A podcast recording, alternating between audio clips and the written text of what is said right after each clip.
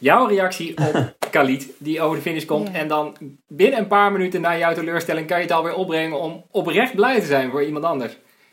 Ja, je weet niet wat ik tegen hem zei.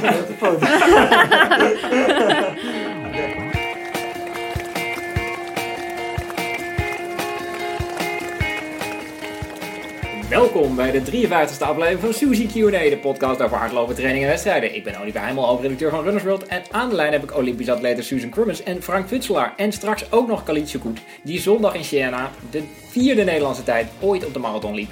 Frank, we gaan de eerste keer gewoon eens helemaal naar jou. Ehm, na de regen in Londen en de wind aan Valencia, koos jij in eh, Siena voor een soort combinatie van die twee. Ja, op een gegeven moment eh, was het gewoon weer aan het regenen. Ze wilden nog in Siena een perfect moment uitzoeken dat het niet zou regenen en niet zou waaien. Alleen, ik weet niet hoe die Gerrit Hiemstra van Italië zijn best heeft gedaan. Want ongeveer een uur in de race werd het droog en was het windstil. En maar ja, toen waren we al zeiknat en doorweekt. En, eh, maar eh, ja, dus ze hadden nog wel de start verplaatst naar acht uur in plaats van half acht. Maar ehm, ja, uiteindelijk had dat niet zo heel veel zin. Ze hadden het beter ietsjes later kunnen doen. Was het ve- verder wel strak georganiseerd daar? Ja, over de organisatie, ja. Ik moet zeggen, ze deden wel hun best. maar eh, het, was, het was één grote chaos. Echt, eh, ja, dat, aan de ene kant waren sommige dingen gewoon heel goed georganiseerd. Kijk, ze wilden echt een, eh, een goede wedstrijd neerzetten met goede atleten. En dat is, dat is gelukt. En, eh, maar dat, laten we zeggen, de randzaken rondom de organisatie, ja, dat, was gewoon één drama. En eh, ehm, bijvoorbeeld de testen. Ja, niemand wist op een gegeven moment waar er moest getest worden voor, tegen corona. Er was er een technische meeting. Eh, ik ben niet gegaan gelukkig, maar iedereen stond in een hangar waar het onmogelijk was om anderhalve meter te houden. Hutje mutje in de kou, eh, op elkaar. En was er geen, ja, niemand wist eigenlijk wat ze daar deden. Ja, of voor de start was het één grote chaos. eh. dus het was, eh, ja, het was, laat maar zeggen, dat we wisten waarvoor we zelf, waarvoor we daar waren. Anders eh, hadden we denk ik niet gered in een, een marathon. Wa- Want op een gegeven moment hoorde je ook dat je de eerste paar minuten of de eerste paar honderd meter met mondkapje moest doorbrengen.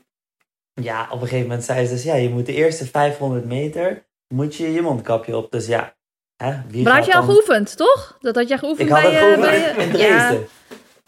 Dus het Jij was zo'n raar, gez- raar gezicht om iedereen bij de start met mondkapje te zien. En toen gingen we van start en toen gingen we achter een hangar langs, waar we even uit beeld waren. En toen gooide iedereen hem af.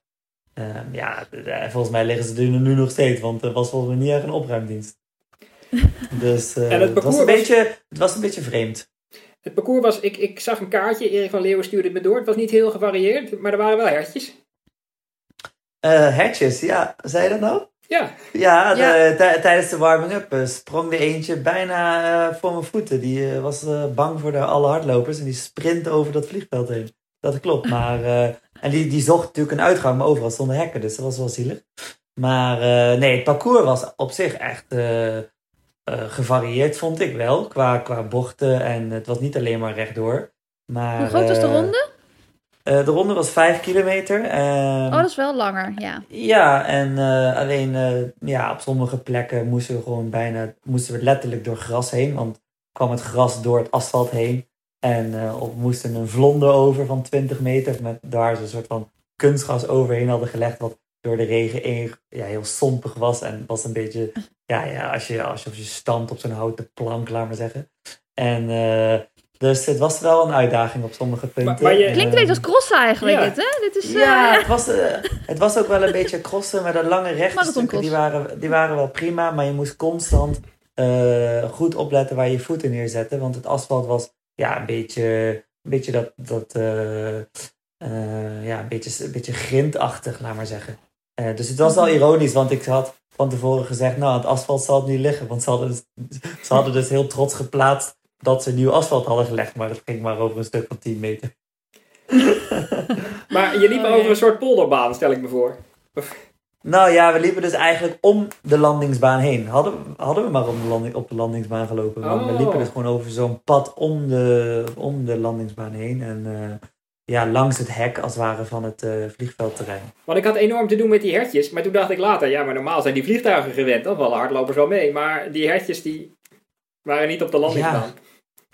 Nee, dus, eh, maar was, was, ik had er maar één gezien hoor. Dus eh, Oké. die, die, zullen, die zullen dat gewend zijn. Maar nee, het was wel, ik vond het wel heel tof. De, de ronde, ik hou daar wel van. En eh race over zo'n parcours. En de, de groep was gewoon heel goed. En die bochten waren wel scherp, maar dat maakte het ook wel... Op zich kon je wel met snelheid door die bochten heen. Dus, maar ook die matten bijvoorbeeld. Ja, die lagen op zulke rare punten. Dat de, de, de gemiddelde leek totaal niet snapte hoe die tussentijden werkten. Bijvoorbeeld, volgens mij lagen ze op 3700 meter. drie- eh, 13.285. Ja, nou ja, en dan Ja, kreeg je een tijd eh, te door. volgen, inderdaad. En die, en die livestream was natuurlijk eh, alleen maar twee commentatoren in beeld. En volgens mij af en toe een beeld vanaf een mobiel van iemand die meefietste. Dat was de hele livestream. Dus ik heb Maar was, wel... jij, was je zelf aan het rekenen met die, met die rare tussentijden? Of keek je gewoon alleen maar naar je horloge en dat je gewoon Nee, eh, je op horloge gooide op een af, las ik. Ja, nee, dat was ook qua organisatie slecht dat er geen eh, klokken stonden. Dus nergens stonden Oh. de klokken, dus we wisten helemaal niks. En, Dus je moest eh, vertrouwen dat je GPS-signaal gewoon goed was. Ja, precies. En eh, we hadden, waren dus natuurlijk wel eh, markeringen per kilometer. Dus dat was op zich wel goed. Maar ook maar Ja. hopen dat die goed waren. En dan inderdaad met de klok. Ehm, Ja. Maar we hadden wel, eh, ja, er was ook zoiets met die technische meeting. Dan zeggen ze dat er drie groepen zijn. En eh, uiteindelijk eh, was er één groep. Want die groep van 64, 25, 65, 10 en 65, 45, dat werd gewoon één groep. En, Dit, dit zijn tussentijden hazen- op de halve, toch? Die je doorgaf. ja, op de halve. We zeggen, de, de, wat, wat beoogd was voor die hazen, die drie hazen op de halve. Nou, op een gegeven moment na één kilometer liepen we gewoon met een groep van 30 en dat was het gewoon. Voor mij was het perfect, want het tempo ging naar ongeveer 3,6, 3,5. Maar een aantal jongens die ergerden zich rot, waardoor, waaronder Richard Ringer, die uiteindelijk ook de sterkste was. Maar die had echt wel 64 laag willen openen.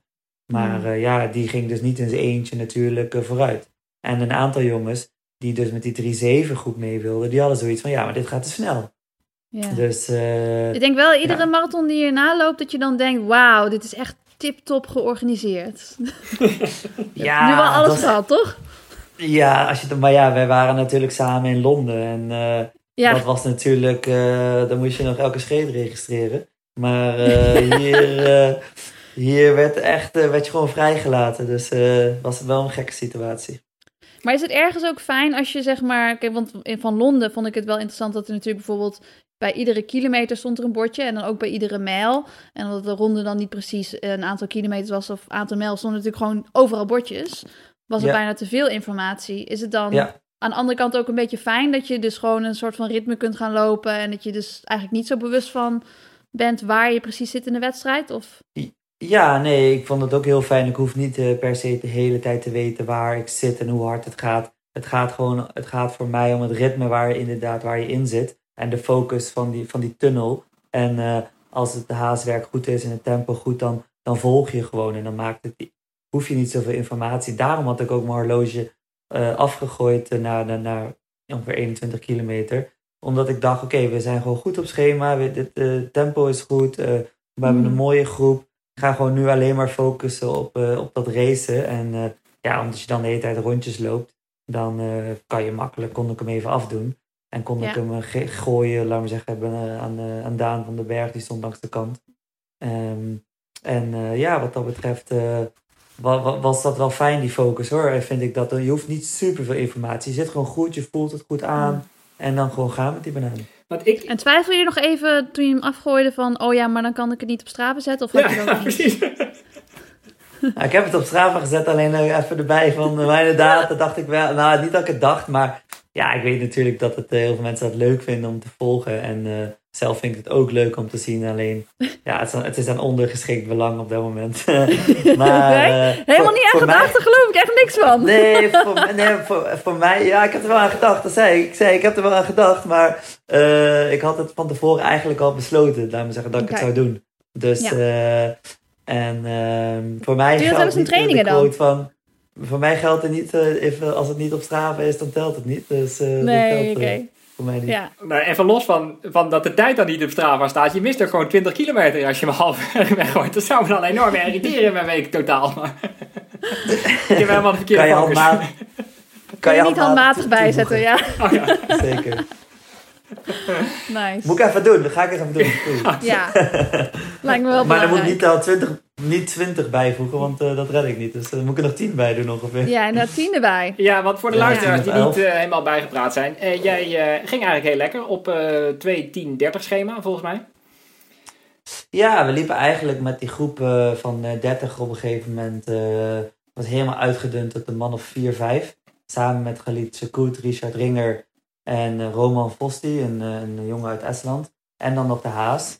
Nou ja, dat ging echt top. En eh, bij 30 ging de Haas eruit. En toevallig is die Haas een, een vriend van mij uit Kenia. En, ehm, of hij ging niet eruit, hij was tot, tot 30 was hij, was, was hij ingehuurd. En op dat moment dat hij een beetje naar de zijkant ging, ging Richard Ringer er vandoor. En die sprintte er vandoor. En Geliet ging erachteraan. En die Haas, die wilde nog wel een stukje door. eh, en die ging, wilde mij ook helpen. Dus ik bleef bij, eh, bij Mozes, heet die jongen. Mozes Kimei. En eh, ik dacht van, ik ga niet meteen reageren. Maar ik ga wel gewoon langzaam er naartoe. Ook vanwege die kuit. Omdat hij al een beetje aan het verkrampen was. Dus in, eh, na, na 500 meter, een kilometer, nou, bij, bij 30,5 ongeveer, 31 kwamen we ook alweer dichterbij. Dus dat was wel fijn. En toen kwamen we het rechte stuk op en toen begon de kuit in, te verkrampen. En ja, toen wist ik van ja, dit, dit ga ik niet meer eh, omdraaien. Ik kan niet een een wondermiddel nemen dat eh, die kramp in één keer verdwijnt. En eh, Mhm. die, die, eh, ja, toen was het heel snel nadenken van oké, ja, eh, of ik kan doorlopen en misschien nog wel voor een eh, persoonlijk record gaan. Of misschien een redelijk goede tijd, maar daar heb ik op dit moment gewoon helemaal niks aan. En eh, met het oog op de Olympische kwalificatie. Of ik kan nog uitstappen nu. Eh, pro- en proberen te hopen dat de schade meevalt en nog voor een tweede kans te gaan. En dat Mhm. was ja, in een split second binnen, laat maar zeggen, ja, een kilometer eh, maak je die beslissing. En in één keer stop je en dan wandel je aan de zijkant en denk je, wat is hier net gebeurd? Ja. Want eh, dat is echt zo, zo gek of zo. Want ja, de, de, de eindfase kwam er net aan. Ik was daar, liep daar precies waar je wilt lopen met Galit, met Richard. Ja, hun zaten op dat moment ietsjes voor me. Maar, eh, maar eh, ja, hartstikke goede, goede groep, goed tempo. Nou, je Mm. ziet die jongens die versnellen nog door. Eh Galit geweldig in, eh, onder de 2.10 en, en Richard nog, nog harder. En eh 2.8 zelfs. Dus eh, ja, het is super balen dat ik op dat moment die krampen krijg en dat die kuit gewoon niet meer verder wil. ja, Dus, behalve die kuit voelde je je wel heel sterk dan? Ja, voor, naast, mijn benen begonnen natuurlijk al zwaar te worden. Je hebt 32 Mm. kilometer of 30 plus kilometers erop zitten. Maar ik zat echt nog in de ontspanning in dat tempo. En ik had echt zo, oké, nu gaat het gebeuren. Nu gaan we deze strijd aan. En, en eh, dit is waarvoor je getraind hebt. Eh, weet je wel, hiervoor ben je naar Kenia geweest. Hiervoor eh, ben je klaar om die strijd aan te gaan. En als je dan verslagen wordt op waarde, oké. maar nu ja, is het in één keer die kuit die gewoon tegen zit. En waardoor je als door een eh, technisch mankement, laat maar zeggen, niet verder kan. Ja, Dat is ja, de wielen, vielen, de eh, wielen vielen eraf. Je moet, je dat moet even de echt- schroefjes een beetje aandraaien de volgende Maar keer. had je Maar, van ehm, tevoren al iets gevoeld aan die kuit? Ja, zeker. Die kuit was al eh, twee weken was hij een heel klein beetje op spanning. En daarom ik had er, ik, ik had het wel goed los laten maken steeds. En het kwam eigenlijk omdat ik een kleine irritatie aan mijn teen had. Waardoor ik een beetje eh, ging compenseren de laatste twee weken. Maar dan praat je echt wel over de marge. Dat was niet Hmm. heel veel. En eh, ik had bij welbekende David van... eh Suzanne kent David ook van Food Connection. Had ik een zoltje gemaakt. Zodat ik in rust die teen wat rust kon- eh, geven. En dus die was ook wel redelijk goed hersteld. Maar ja, die kuit is toch een beetje op spanning gekomen. En ja, voor de race nog laten masseren de dag van tevoren. En toen voelde ik wel, oké, daar zit echt wel wat. En dat, dat doet wel redelijk pijn als Joost voluit daarop ging drukken. Maar eh, ja, het zat niet in mijn hoofd dat het in de weg ging zitten. ja. Maar dus die, die, die, die kleine spanning die er al zat, in combinatie met die kou eh, en met die regen die, die natuurlijk in die spieren slaat, ja, die combinatie is gewoon finesse geweest. ja. Is het dan ook met opspattend water? Want in, in, in, in Londen had je toch ook kramp? Ja, in Londen was, eigenlijk hetzelfde? In Londen was hetzelfde, maar toen had, ik als, had, toen had ik niet van tevoren iets. Toen was het echt daar ontstaan en echt door kou en regen. Dat was echt wel een stukje erger in Londen hoor. En nu was het al iets kleins, maar eh, Mhm. de eerste twee ronden, we hadden twee aanlooprondes van één kilometer op het vliegveld. En die eerste twee rondes waren heel erg nat.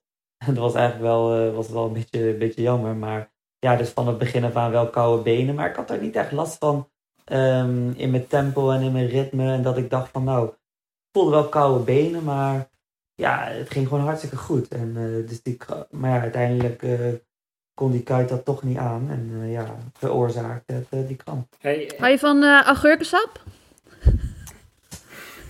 Nou, ik wil wat, wel graag wat uitproberen. Vertel.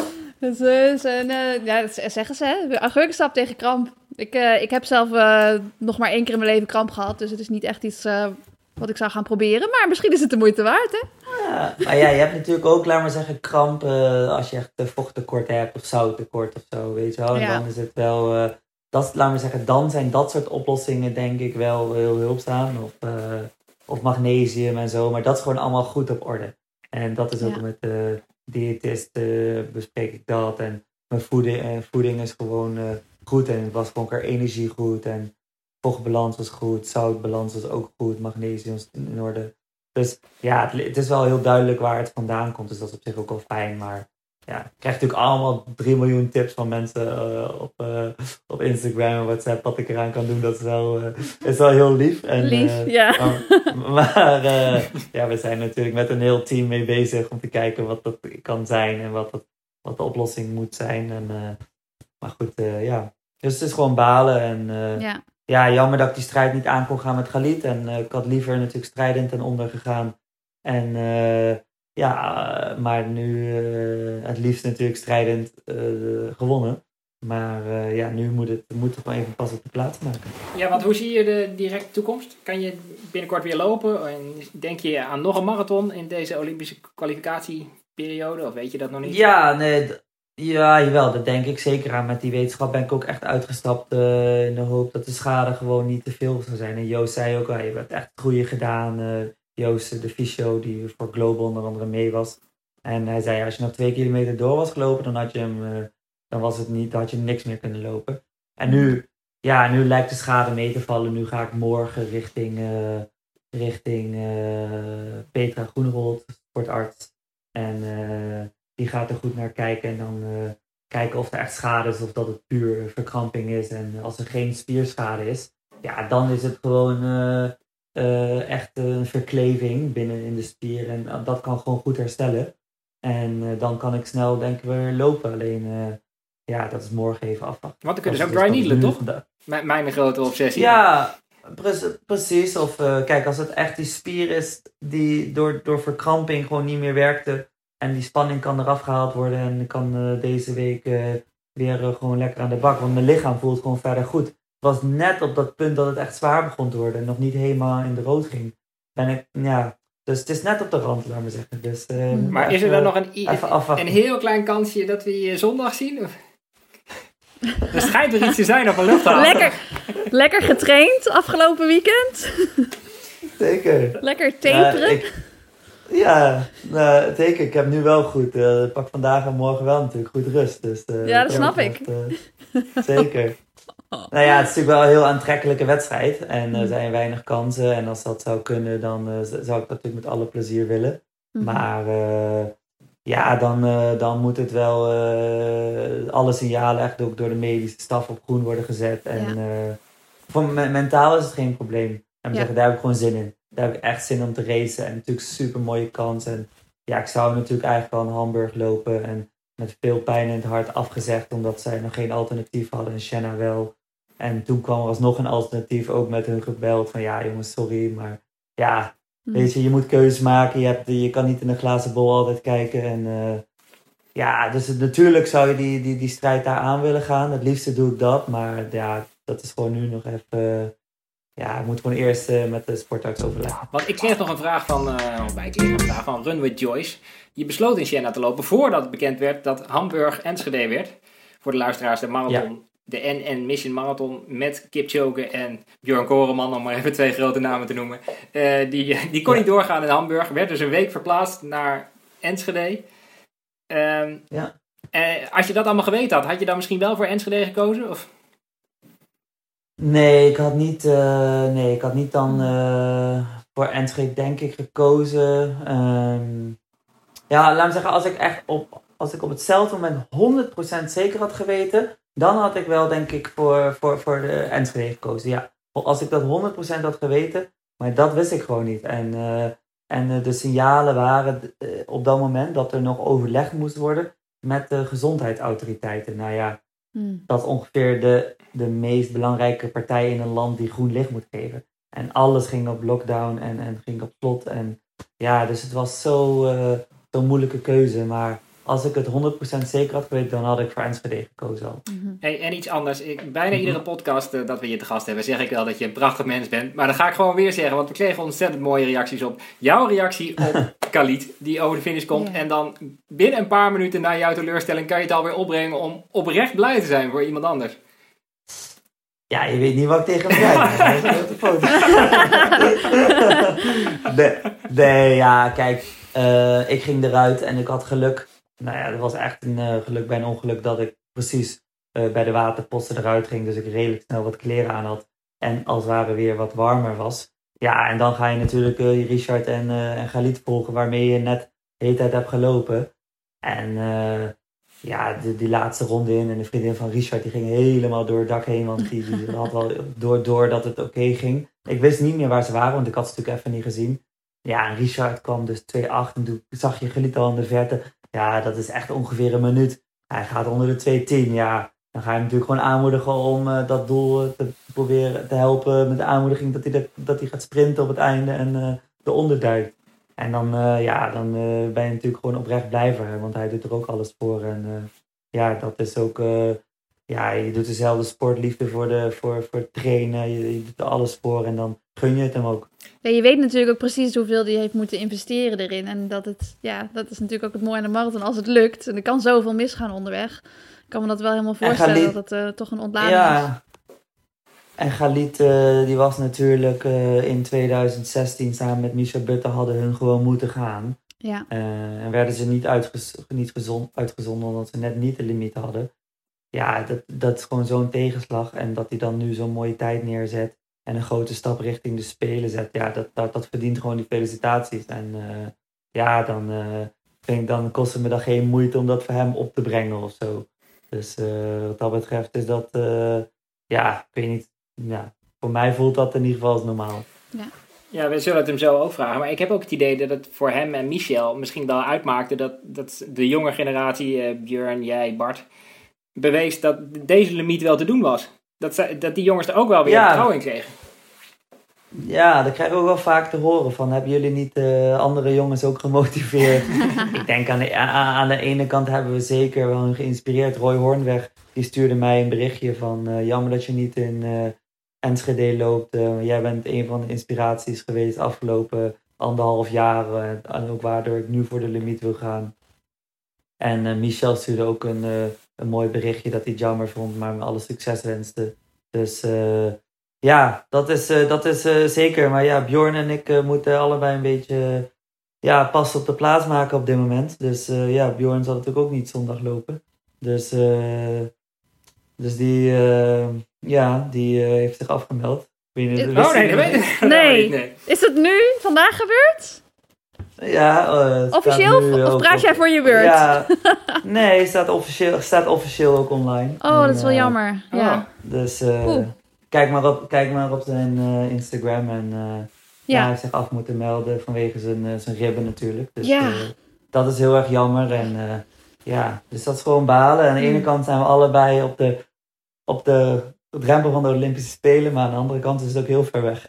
Ja. Ja, maar ik heb soms ook wel zoiets ja, met, met teleurstellingen. En, en als je er goed mee om weet te gaan, dan is, heb je dat eigenlijk bijna nodig om het maximale uit jezelf te halen. Dus zeg maar, zonder, als alles gewoon perfect vlekkeloos verloopt, dan Ja. eh, is het misschien mentaal bijna moeilijker om zo hard te pushen zoals je eigenlijk zou moeten doen om het maximale eruit te halen. Dus natuurlijk wil, Ja. je, wil je het liefst alles dat het meteen goed gaat. Maar ik denk dat, het, dat je het wel in je voordeel kunt gebruiken. Ja, nee, dat heb ik ook wel gemerkt met Londen. En dat geeft toch weer een mooie motivatie. En eh, als je het om kan zetten om echt eh, er vol voor te gaan. En eh, Mhm. ja, dus dat is, dat zeker. en ja, Bjorn die doet natuurlijk gewoon ja, op zo'n lullige manier dat hij zijn ribben breekt. En dat Mhm. hij zo'n goede daad verricht. En dan Ja. daardoor wordt uitgeschakeld. Ja, dat zijn echt van die dingen van, ja, dat, dat bedenk je niet van tevoren. En daarom soms, dan, eh, soms dan hoor ik eh, van, ja, loop je wel door het bos heen, dan kan je toch door je enkel gaan. Bijvoorbeeld, ja, dus er kan altijd wat gebeuren. Als je Ja. zo gaat denken, dan, dan eh, als je met, met die instelling in het leven staat, dan kom je er ook, kom je er ook niet voor. Tenminste, dat, zo wil ik niet leven. nee. Daarover gesproken, ik kreeg nog wel een vraag eh, of je geen compressiekousen moest overwegen. Ja, wel ook overwogen. Alleen als je die natuurlijk aandoet in de regen, dan eh, wordt dat, in, wordt dat natuurlijk eh in een bakkelende. Dus eh, ja, wel, wel eh, aangehaald ook in de week, ook in de dagen er naartoe. Ja. Maar op de dag zelf, eh, op de dag zelf was het gewoon niet te doen. Want eh we moeten eigenlijk een keer eh, regenbestendige compressiekous eh, laten ontwikkelen. Nou, het idee van Waterdicht, deze podcast, ja. Suzanne knikt ook hevig mee. We gaan ermee aan de slag. Zweten. Ja, dus, eh, dus, eh, dus ja. Nee, maar jullie wisten het dus nog niet van Björn. Nee. Nee. Vers nieuws. Nee, ja, ik kan me het wel voorstellen. Je moet natuurlijk wel een paar keer ademhalen tijdens een marathon. En eh, als die ribben dat er niet aan meewerken, dan kan ik me heel goed voorstellen dat het een probleem is. Dus ik, ik, ik dacht al wel van het zal krap worden. Ehm, maar ja, dan kunnen jullie er gewoon samen ergens een keertje voor gaan nog, toch? Want jullie hebben tot 31 mei. Ja, dat kan ook nog. Ja, er, is ook, er zijn een aantal mooie marathons, zeker in mei. En eh, dus dat kan zeker. Er wordt wat in Siena, of in uh, Siena, in eh, Wenen georganiseerd. Dus Vienna en Siena, misschien hè? ook wel, misschien ook, ja, Grote Vienna naam in. Wenen. Er wordt wat, en Wenen is natuurlijk de stad van Bjorn, dus, eh, Ja. en van Elliot. Dus, En van ja, heel snel asfalt, lopen. toch? Dat ligt er al. Ja. Of li- dat is- neem ik aan het parcours, toch? Precies, Ja. ja, dat vol- volgens mij wel. En, eh en eh, Milaan is nog wat, Kopenhagen is nog wat. Maar op een gegeven moment Ja. wordt het wel Eh, vrij dicht op de Olympische marathon. Ja, nee, dat, dat, dat zeker. Maar kijk, als je, eh, als je in mei nog een, eh, een, bijvoorbeeld een marathon loopt en je finisht hem en je neemt een maand rust. En eh, ja, Bjorn en ik hebben ook wel bewezen, allebei, dat we gewoon snel herstellen. Mhm. Ik heb eh, vorig jaar drie weken daarna het persoonlijk record zeven heuvelen loop gelopen. En het basisniveau is zo hoog. Ja, je kan dan echt wel gewoon eh, richting een Olympische Spelen weer in topvorm zijn. Dat is echt een probleem niet. Maar dat is echt ook iets persoonlijks. Zoals Bart maakt die keuze gewoon heel bewust. Omdat hij dat weet van zijn lijf. Mhm. Maar ja, bij, voor mij is dat wel anders. Ik, eh, ik merk gewoon dat ik heel goed herstel steeds na die marathons. En dat ik heel snel ook alweer gewoon echt hard kan lopen. Ja. En daarom geeft dat mij ook wel vertrouwen om wat later nog te lopen. Maar eh, ja, dus dat is eigenlijk de situatie. Och, we gaan het zien. We kijken er naar uit. We gaan het volgen, ja. En eh, ja, Spannend. super bedankt Ja. dat je ons weer zo snel te woord kon staan. Ja, graag gedaan. Ik was net thuis en eh, vandaag teruggevlogen. En, eh, dus eh, nee, zeker. Ik hoop, ik hoop dat jij weer snel weer helemaal fit bent, eh, Suzanne. En eh, Ja, ja, dat, we je, dat we jou in het, eh, op de baan gaan zien. ja knallen. niet in een Want, marathon. dat, ik weet nog, je zegt, je zegt er zijn nog zoveel wedstrijden. Nou, ik zou bijna denken dat ik een marathon moet gaan lopen. Nee. Nou ja, ik had natuurlijk wel gehoopt dat, ze jou, dat jij zou gaan hazen natuurlijk in Enschede. Maar Ja, nee, Ja, nog dat, even niet. dat was natuurlijk mooi geweest. Nee. Maar, Eerst even volledig gaan- trainen. Ja, Precies. Ja. Ja. oké. Alright. Bedankt. Ja, succes Tot hè. eh, de volgende. Bye. Later. Doei! Doei. Ja, dankjewel eh, Frank. We gaan zo naar Kalies. Maar we hebben het nog helemaal niet eh, over jou gehad, Suzanne. Hoe gaat het trainen? Hoe gaat het trainen? Ik, eh, ik ben aan het lopen, nog niet iedere dag. Maar eh, ja, ik eh, loop soms buiten, soms op de AltiG, soms met mijn eh, lever. Ehm, maar wel meer kilometers ook buiten, dus dat is, dat is wel fijn. Ik vind het wel lekker als het dan gewoon niet hagelt. Dat moet ik wel zeggen, dat, dat, een beetje, dat ik toch een beetje een mooi weerloper ben geworden. Dat komt van al het binnentrainen. hè. Nou, Maar, dat wou ik ook ehm, net niet tegen Frank zeggen. Maar ik hoor wel veel mensen met kuitklachten deze week ook. Omdat normaal is het tegen deze tijd toch een beetje de tijd dat je wat harder gaat lopen. Wat meer Ja. snelheidswerk doet. En nu is het opeens heel akelig en nat. Ja, nee, voor mijn Achillespees is dat natuurlijk ook niet lekker. Dus ik, daarom maak ik hem ook altijd helemaal warm. Ik, heb, ik gebruik altijd van, eh, van, van kwakzalver, gebruik vurig warm. Doe ik op mijn Achillespees. En dan eh, wordt hij lekker warm voordat ik ga lopen. En inderdaad lange sokken eroverheen. Dat ik inderdaad goed warm aankleed. Want inderdaad met die kou opeens... Dat is niet zo lekker, maar volgens mij ziet de komende week er een stuk beter uit. Dus eh, dat is alvast fijn. Maar ik doe ook heel veel ehm, dubbels op mijn, eh op mijn elliptico de laatste tijd. En ik ben er wat meer gaan doen. En, en nu heb ik dus een soort van elleboogblessure. Omdat ik dus aan het handvat vasthoud. En omdat ik er zo aan loop te trekken. Je hebt een elliptico-arm. Gewoon... Ik dacht van, nou, ik kan ook gewoon echt niks doen zonder geblesseerd te raken. Dit is niet te geloven. Dus mijn arm doet echt super pijn. En nu kan ik dus geen kaas schaven. Dus dat is eigenlijk het ergste. Ja. Ja, jeetje. Ja, jeetje, ja, het is wat allemaal met mij. Nou, ik kan niet ging overal dus, snedig op reageren, Suzanne. Nee, ik ging naar de visio en toen dacht ik van, ja, zal ik hem vertellen over die elleboog? En toen dacht ik, nou nee, we hebben veel te veel te behandelen. Laat ik die elleboog maar gewoon zitten. Ik durf het niet eens te zeggen. Dus ik loop nu gewoon met een pijnlijke elleboog rond. Ik loop hem de hele dag zelf te masseren. Maar verder gaat alles heel goed. Eh, Ja, want dubbel op de elliptico. Ik dacht even aan het drankje. eh, maar je bedoelt gewoon twee keer per dag op de elliptico trainen. Nee, ja, nee, ik, train, ik ren ochtends en dan smiddags doe ik dan een elliptico. Dus dat is eh, in plaats van een dubbel hardlopen. Ja, ik, ik doe natuurlijk sowieso heel weinig dubbels. Veel, ehm, veel atleten en vooral lange afstand atleten lopen natuurlijk twee keer per dag. Maar dat is bij mij qua, qua belasting is dat, is dat gewoon niet te doen. En dat is op zich geen probleem, want nou, op een elliptico of alternatief kun je ook prima die tweede, die tweede training doen.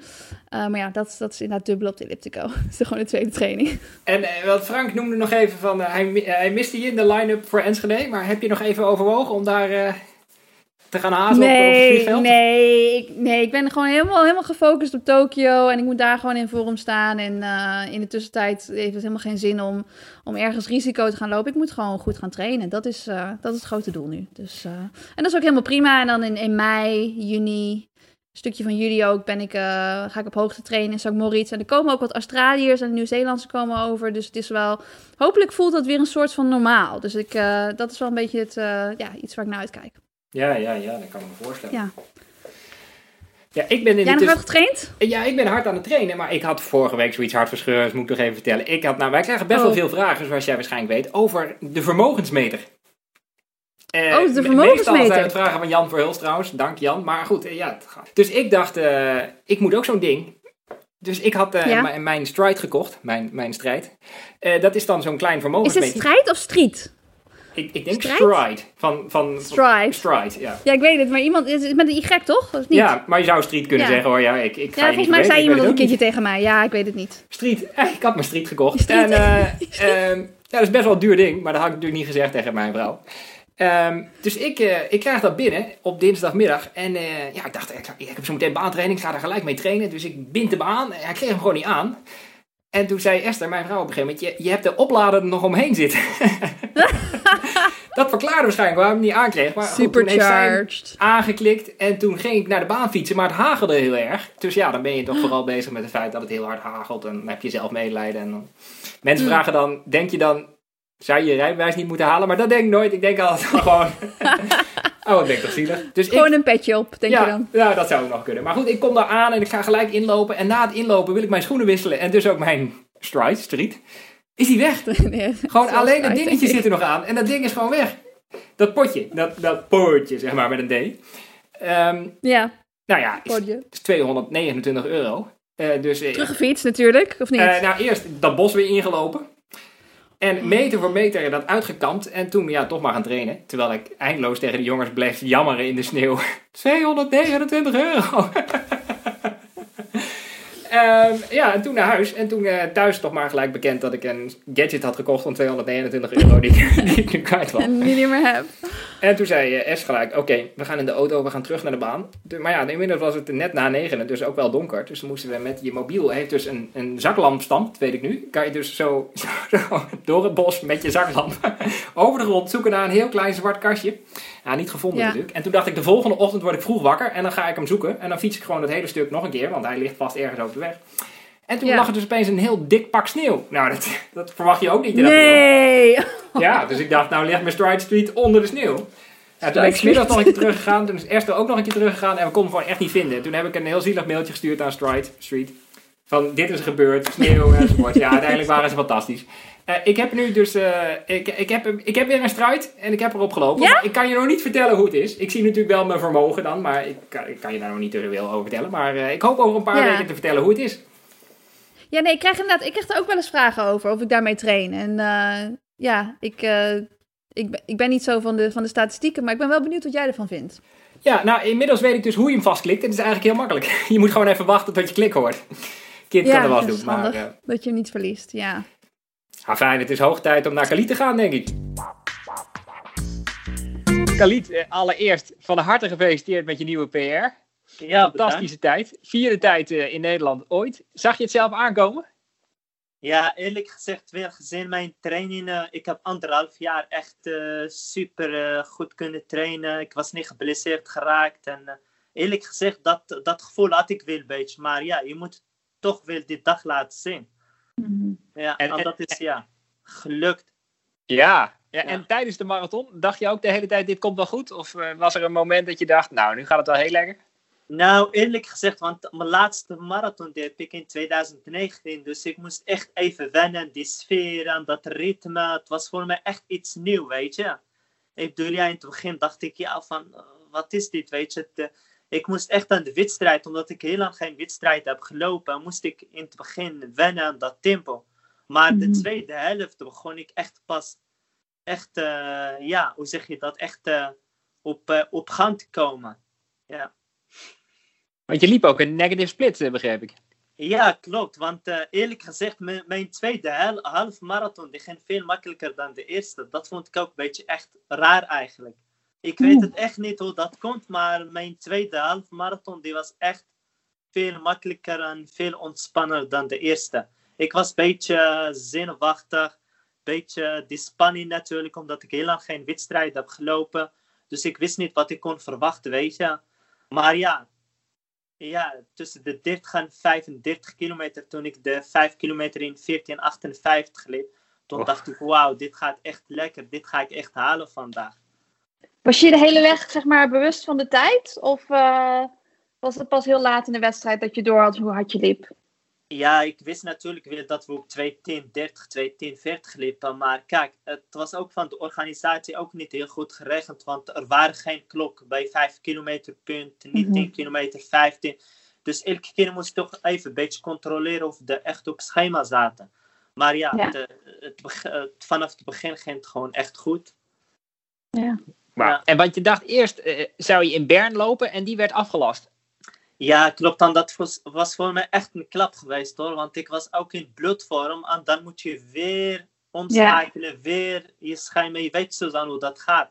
Als je echt gas terugneemt, dan, dan je weer moet gaan hard trainen. Ja, en je opladen natuurlijk ook weer. Ja, ja. dat is zo moeilijk. Want mm -hmm. ja, maar gelukkig is het goed uitgekomen. Kijk, ik bedoel, ja, als je goed loopt, dan vergeet je alles. Ja, Maar in de voorbereiding heb je, je zei van ik, heb, ik had heel goed getraind de afgelopen anderhalf jaar. Heb je nu in de voorbereiding naar deze marathon of naar Bern dan uh, ook op hoogte getraind? Of um, hoe, weet je, hoe wist je dat je zo in vorm was? Ja, kijk, voor Bern heb ik een maand in Marokko getraind. Dat mm -hmm. was echt één maand in de anderhalf jaar dat ik echt gelukkig nog op hoogte kon gaan. Ja, dankzij Run want ik had het eerlijk gezegd financieel echt heel zwaar. Dus ik kon mijn trainingskamp niet betalen. Maar ja. gelukkig Rinti heeft mij daar echt, echt ondersteund. Dan ben ik hun echt dank dankbaar voor. Want ja, zonder wow. hun had ik dit echt misschien ja, niet kunnen lopen. Ja. Dus ja, en toen wist ik eigenlijk dat ik gewoon echt goed in vorm ben. Want ik deed een week voor, uh, sorry, twee weken voor uh, Siena Marathon deed ik een training. Want dat was 3000 hard, 1000 hard. En die gingen allemaal, 3000 gingen in 830. En 1033 gaan dan weer 3000. Dus dus ik liep in totaal 26 kilometer gemiddeld 301.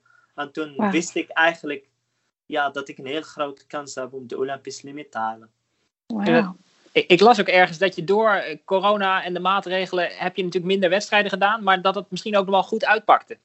Ja, ja, zeker. Eerlijk gezegd, dat was voor mij echt, echt goed geweest hoor. Ja. Dat, uh, dat heeft bij mij echt goed uitgepakt. Want eerlijk gezegd, uh, te begin 2020, het begin was echt slecht in Egmond. Ik werd volgens mij werd ik allemaal zoek gelopen door de Nederlanders. Dus ik was niet goed in vorm. En daarna kwam dat corona.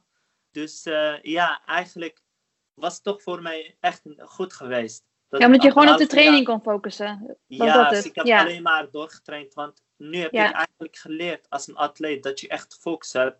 Op training mm. is echt heel belangrijk. Niet dat je te veel wedstrijden loopt. Ja, nog even een vraagje over, die, uh, over waar je op hoogte hebt getraind. Waar was dat en hoe hoog was dat? Daar ben ik wel nieuwsgierig naar. Oh, dat was Marokko in Franen, bijna op uh, 1700. Dus zo. Oh ja. ja. Ja, nee, maar wel een mooie hoogte. Ja. Ja. ja. Uh, we hebben natuurlijk heel veel vragen binnengekregen, dus daar ga ik er ook een paar van stellen. Ja. Uh, ik weet natuurlijk niet altijd de echte naam, maar de eerste is een Running Benny. Ehm, die vroeg zich af eh, hoe je je voorbereid had, maar ook of je er extra kracht uit had gehaald dat je een beetje vergeten werd. Had je dat gevoel dat je een beetje vergeten werd? Of, eh? Ja, dat is wel zo. Eerlijk gezegd, dat gevoel had ik wel. Want ja, anderhalf jaar, weer, ja, niemand hoorde over Khalid. Ik was uit de beeld en uh, ze hadden mij een beetje vergeten. Maar dat heeft me ook een beetje me sterk gemaakt uh, zondag. Ik liep eigenlijk echt meer op, op woede, zeg maar. Ja. Dacht ik, ik laat zien wie ik ben. Ik hoor gewoon nog steeds bij de beste marathons van Nederland. Ja, dat is, dat is wel mooi. Wat je zeg maar, ik, ik vroeg me dat ook af, want je laatste, ik weet niet, was het je laatste marathon dat je was uitgestapt? Dat je, dat je was gevallen? Uh, nee, dat was 2018. Dat was 2018. Ja, ja ik vroeg ja. me af of zeg maar de marathons waar je dan niet gefinished bent, of je dat ook een beetje ja, eigenlijk als motivatie gebruikt om in je trainingen. Om, om zeg maar kaart te trainen, zodat je kunt laten ja, zien hoe ja, goed zeker, je bent. dat heeft me echt geholpen hoor, in de training. Dus al dat verleden, wat ik allemaal meegemaakt heb, heb ik dat allemaal zeg maar als een, gebruikt. als een gebruik, gebruik van gemaakt in de trainingen. Ja, zeker, ja. Ja, ja, voor de luisteraars, je liep uh, in 2014, debuteerde je op de marathon en met een fantastische tijd, 2.10.52 volgens mij. ja, ja.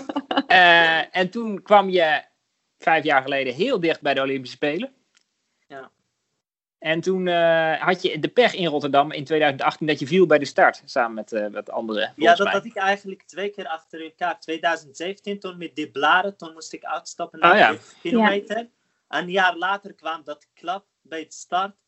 Dus ja. ja. ik heb zoveel tegenslagen gehad op de afstand. Het begin was echt geweldig. De eerste marathon in Rotterdam toen dacht ik, wauw, ik ben echt gemaakt om marathon te lopen. Ja. Nu ben ik echt richting dat Nederlands record van Camille Maas.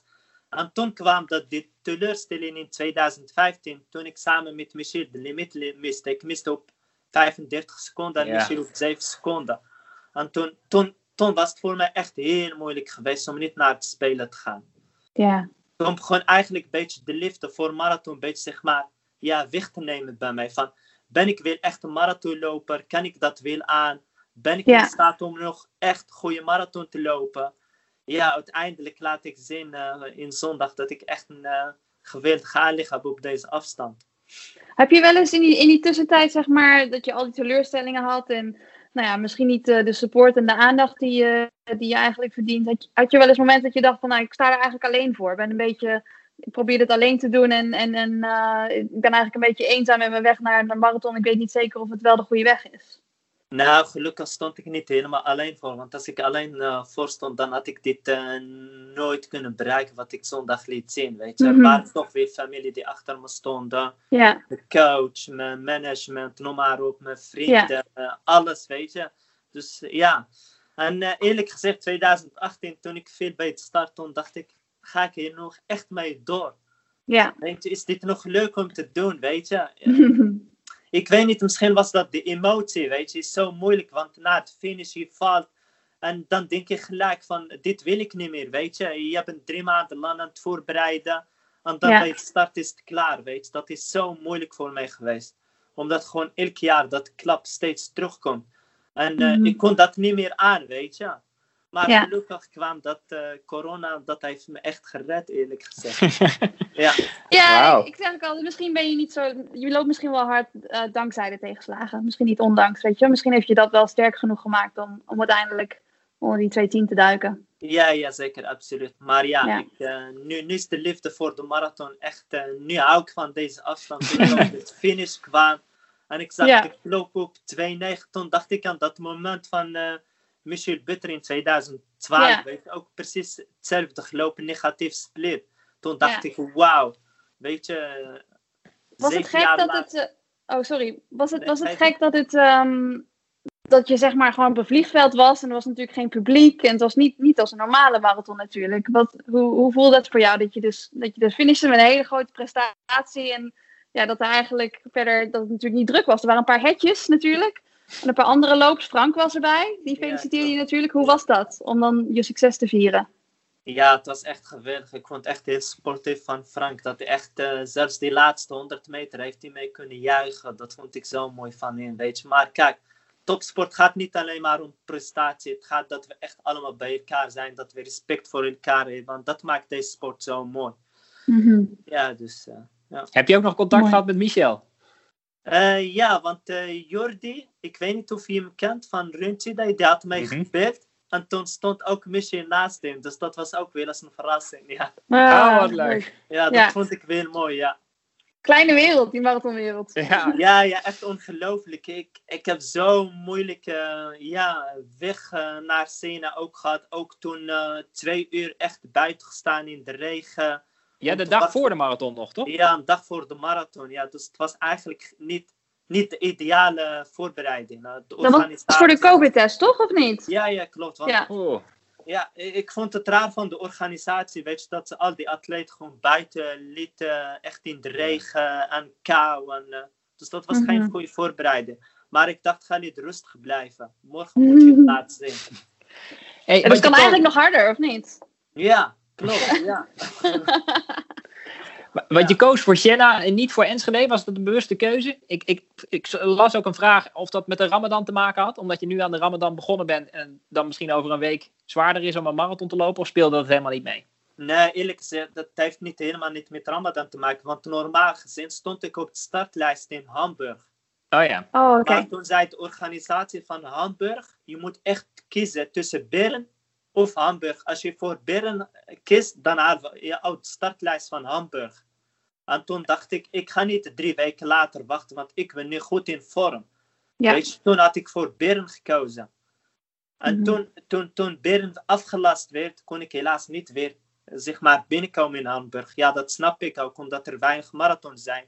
En Ja. heel veel atleten zeg maar, op de reservelijst stonden.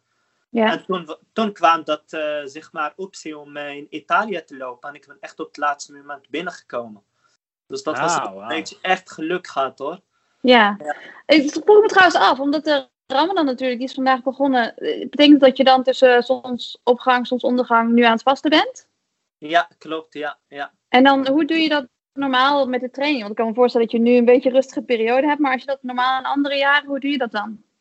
Ja, kijk, ik doe het al jaren. Ik weet precies eh, hoe ik mee eh, hier omga. Ik doe, Mhm. ja, ik, eh, meestal eh, in de Ramadan doe ik rustig training. Dus ik train altijd, ik train niet zo hard. En normaal Ja. doe ik dat zeg maar drie uur of de, vier uurtjes voor, de, voor het eten ga ik trainen. Want dan als Ja. ik kom, kan ik mijn eiwitjes eh, binnenkrijgen.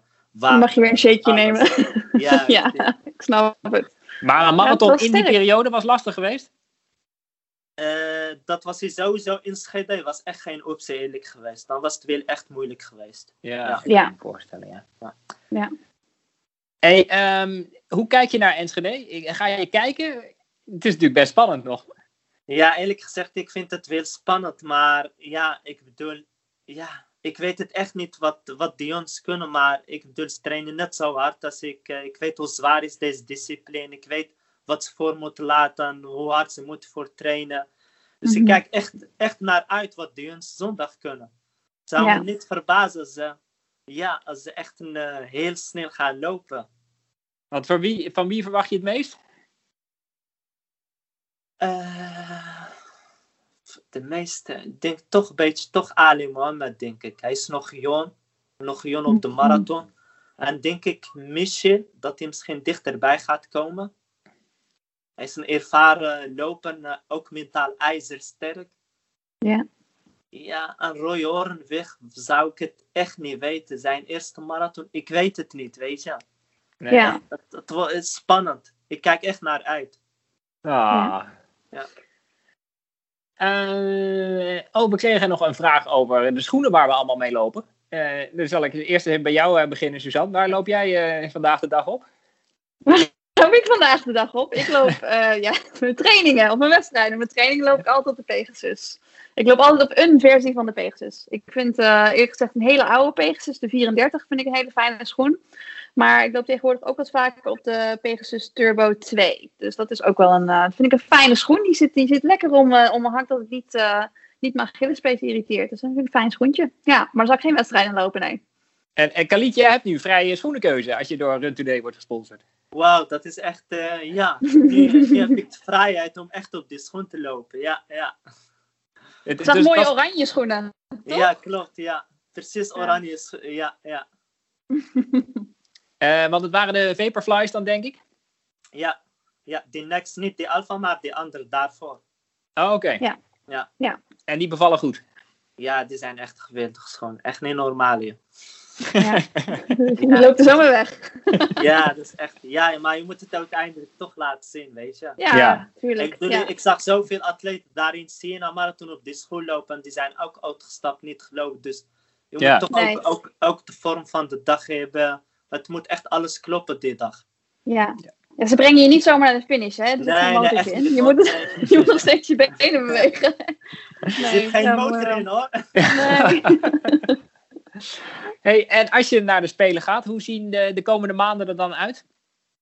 Ja, dan is het echt alleen maar voor het spelen trainen. Misschien pak ik weer wedstrijdjes, 10 kilometer, half. eh, Mhm. Ja, maar dan is het echt, wil ik, kijk, ik ben iemand die, als ik naar het spelen ga, wil ik niet op vakantie gaan, weet je. Dat doe ik Nee. niet. Zo ben ik Nee. zo'n type atleet ben ik. Dan Ja. wil ik. Want dat is ook een verantwoordelijkheid die je hebt. Je loopt voor je land, dan moet je echt strijden. Ja. Dat heb ik altijd, ook bij Europese kampioenschap, altijd als ik op dat mooie oranje shirt loop, dan geeft me zoveel kracht. Ik weet niet hoe ik dat moet zeggen, maar dan presteer ik nog beter eigenlijk. ja. Dus Maar wel mooi dat je dan matchende schoenen hebt, natuurlijk. Ja, ja, ja. Dus Oh ga ja. nog even afwachten, ik ben nog niet zeker. Dus eh, ik moet Ja. niet Nee. terugjuichen natuurlijk. Ik kijk wat Nee. de anderen nu op zondag doen. Maar Ja, wat en zou dan- je dan... eh, zou je dan ook weer teruggaan naar Marokko op hoogte? Of, of, of weet je al waar je gaat trainen? Want het, eh, ja, de warmte, ga je dat bijvoorbeeld ook nog... Zou je daarvoor trainen? Of, of ben je al goed in de warmte? Ja, ik loop echt heel goed als het echt eh, warm is. Daar, daar loop ik eigenlijk beter dan als het koud is. Maar Ja. qua, qua voorbereiding, waar ik ga trainen, moet ik er nog even met mijn coach overleggen. Ik denk toch bij, in de warmte trainen is veel beter. Want ja, ik, ik hoor dat dat in Japan echt heel warm wordt. Maar Ja. de luchtvochtigheid is ook heel hoog. Dus ik moet echt een plaats zoeken waar dat gewoon echt mogelijk is om daar optimaal te kunnen voorbereiden. Ja. Ja, dus dat zou Marokko zijn, het zou Kenia zijn, het zou... Ik weet het Ja. niet, we zien weer. Ik moet, din, ik moet eh, zeg maar, eh, een plaats kiezen waar ik gewoon me echt om eh, gemak voel. Dat ik echt, kijk in Marokko, ik spreek de taal, is voor mij makkelijker als ik daar op stage ga. Ja. Ik kan de mensen, het, eh, de cultuur en het eten natuurlijk. Dus als je Ja. naar een ander land moet je toch heel veel dingen gaan aanpassen. Want dat is voor mij altijd is gewoon lastig. Kunnen Ja, ze in Marokko wel daar? horen Oh. oh, of je uit Nederland komt? Of Sorry? kunnen ze in Marokko wel horen dat je uit Nederland komt? Of?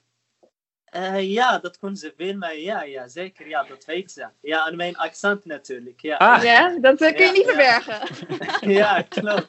Want ik spreek, ik spreek Berbers en Arabisch, maar mijn Arabisch is niet echt perfect. Als ik Arabisch praat, dan weet ze dat ik niet, eh, dat ik niet zeg maar, van Marokko kom. Dan kunnen ze gelijk dat horen, zeg maar. Nee, ik vroeg me af, hoe warm is het daar op hoogte? Want het is natuurlijk nog steeds wel 1700, het is best wel hoog, maar wordt het daar wel warm? Nou, alleen maar in de zomer. In de winter moet je echt niet daar gaan. Dan is het echt Kun je skiën, toch? Ja, die kan echt, wel- ja, kan je echt skiën daar, ja. Ja. Oké. Nou, Suzanne gaat mee volgens mij. eh. Nou, ik heb wel eens gekeken naar een skivakantie. Leek me wel leuk, een keertje in Marokko. Maar dat, is, eh, dat doe, ga ik na mijn carrière doen. Ja, het is echt een heel mooi land hoor. Dan moet je echt een Ja. keer bezoeken. Nee, weet ik. Ja, ja. Ja. gaan we ook doen. Volgens Nou, mij Khalid- ben ik wel eh, twee keer geweest in Marokko. Diamond Rabat volgens mij toch? Eh, nee, ik ben in eh Marrakesh ben ik geweest. Ah, voor de, dat, wat was dat dan? Oh, de Continental, nee, heet het Continental Cup? Ja, dat heette toen nog de Continental Cup. Ah, en, eh, ja. en ook wel eens een, eh, een, eh, scholieren cross WK heb ik daar ook gedaan, ook in Marrakesh. Ah. Dus twee keer in Marrakesh, maar eh, ik ben nog niet in de winter geweest en ook nog niet op hoogte geweest. Dus dat staat ook nog wel op het verlanglijstje. Ja, ja, ja.